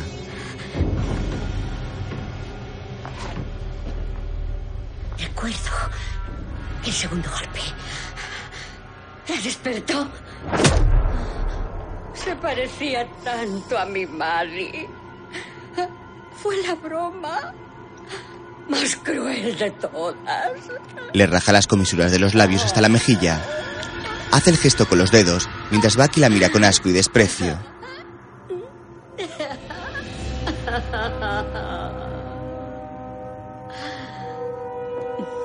Sabes que no ganarás el juicio. ¿Y todo por qué? ¿Por una fulana? Bucky les apunta con su arma mientras Ramona saca una pistola de su escote. La coloca en su boca y se dispara. El policía observa los restos de sangre y cerebro que quedan en las cortinas. Más tarde lee el periódico. Dama de sociedad muere por disparo accidental. Resultó muy creíble para la prensa, pero eso no lo convertía en trigo limpio. Los ricos viven de forma diferente y también mueren de forma diferente. Guarda los archivos del caso y ve la caja de cerillas donde apuntó la matrícula y el nombre de Madeleine. Entonces recuerda cuando se la pasó a Lee para que encendiera su cigarro. Este mira el nombre del club y al abrirla ve el nombre de Madeleine.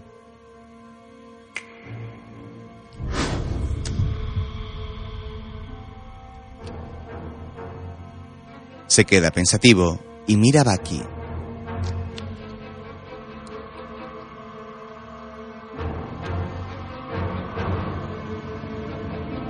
De nuevo en el presente, este se pone en marcha y vuelve a casa de los Linscott.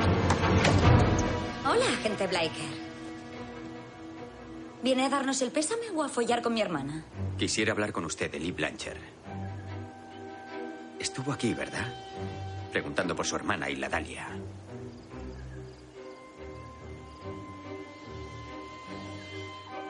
Cuénteme. Poco después, Madeleine y un militar bajan de un coche ante uno de los apartamentos de la Flecha Roja.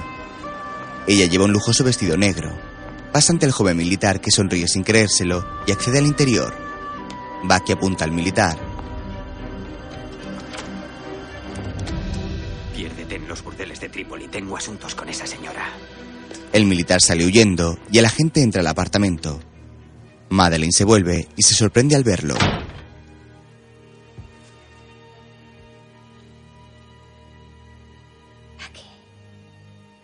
Lee sabía lo tuyo con Elizabeth Short. Lo sabía todo, ¿verdad? No sé de qué me hablas. Hoy he estado en tu casa y he hablado con tu hermana. Me ha dicho que un policía llamado Lee Blanchard estuvo haciéndole preguntas sobre ti y Elizabeth Short. Le dijo que las dos estabais muy unidas. Marta siempre ha estado celosa de mí. Estaba chantajeando a tu padre. Madeleine observa cómo Lee golpea a su padre. Luego, Bucky recuerda la pelea en los baños. Me he dado puñetazos contra la pared por equivocarme con lo de Nash. Así que... la noche que fue al Olympic para saldar una vieja cuenta pendiente, tú le seguiste como una perra. Era Madeleine la estilizada figura que portaba la navaja y que le rajó el cuello. De vuelta al presente.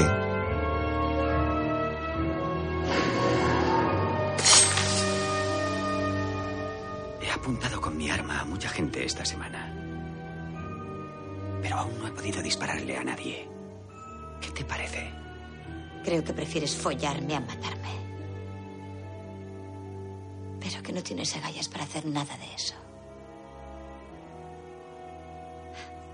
Eres boxeador, no luchador. Y tú la asesina de mi compañero. ¿Una asesina? De Lee Blanchard. Deberías agradecerme lo de Lee Blanchard. De no ser por mí, no habrías tenido pelotas para follarte a la novia de tu socio. Te aconsejo que no hables de ellos. Claro. Lo olvidaba. Tú ya no te tiras a Kay. ¿Por qué prefieres hacerlo conmigo? No hables más de ellos. Tú me elegiste a mí antes que a ella. Tú me elegiste a mí antes que a él. Iba a coger el dinero de papá para luego irse. Y dejaros a todos. Bucky la mira fijamente y carga su arma apuntando hacia el estómago de Madeleine. Ella mira la pistola con una sonrisa y se aleja dándole la espalda. Tú no me dispararías. No olvides a quién me parezco. Porque esa chica, esa triste y pobre puta muerta, es todo cuanto tienes. No. Levanta la pistola y dispara. Madeleine cae muerta al suelo.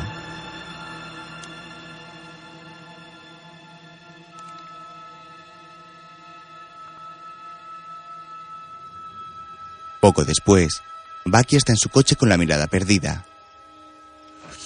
Reacciona y vuelve en sí. Abre la puerta y sale.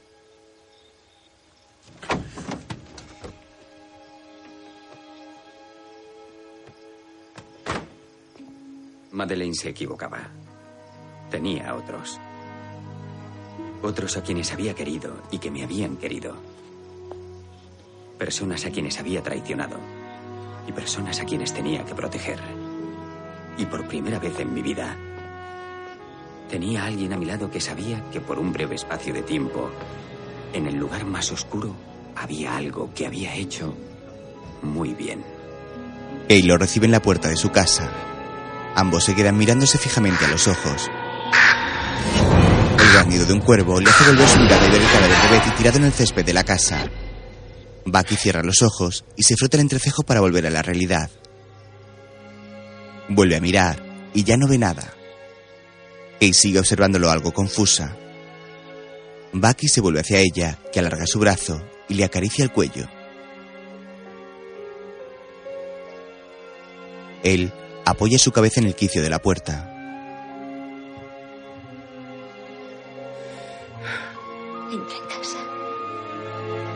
Él la mira y ella tira de él asintiendo.